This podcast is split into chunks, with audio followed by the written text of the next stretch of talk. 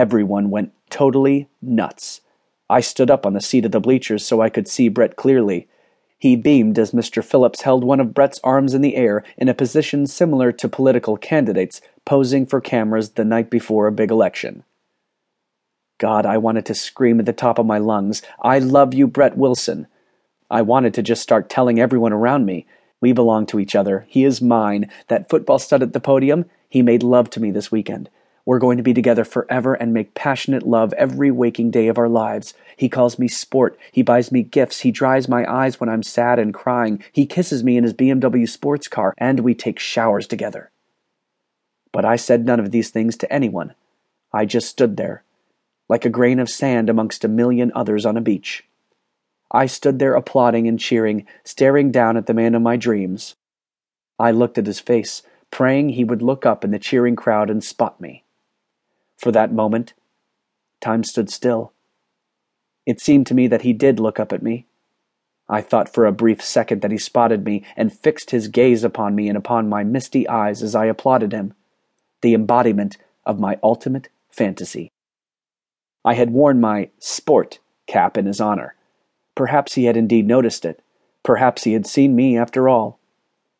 The rally moved forward and the remaining players were introduced, followed by an introduction of Coach McDonald. The coach took the podium and gave some feeble attempt at a speech. I almost was embarrassed for him, the pompous windbag. The football team then stepped back, still remaining on the floor of the gymnasium as the homecoming court was announced.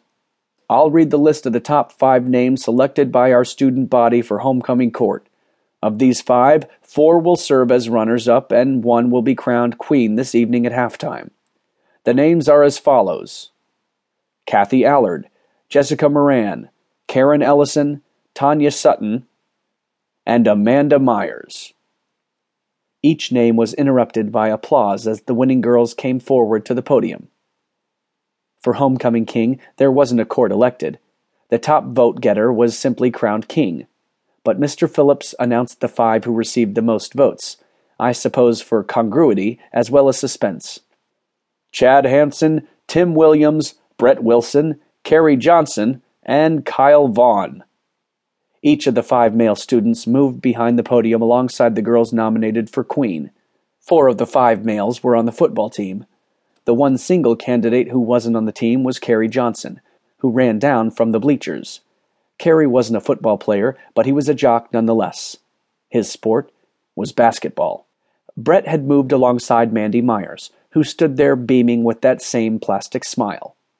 She leaned over and kissed Brett on the cheek, and he placed his arm around her.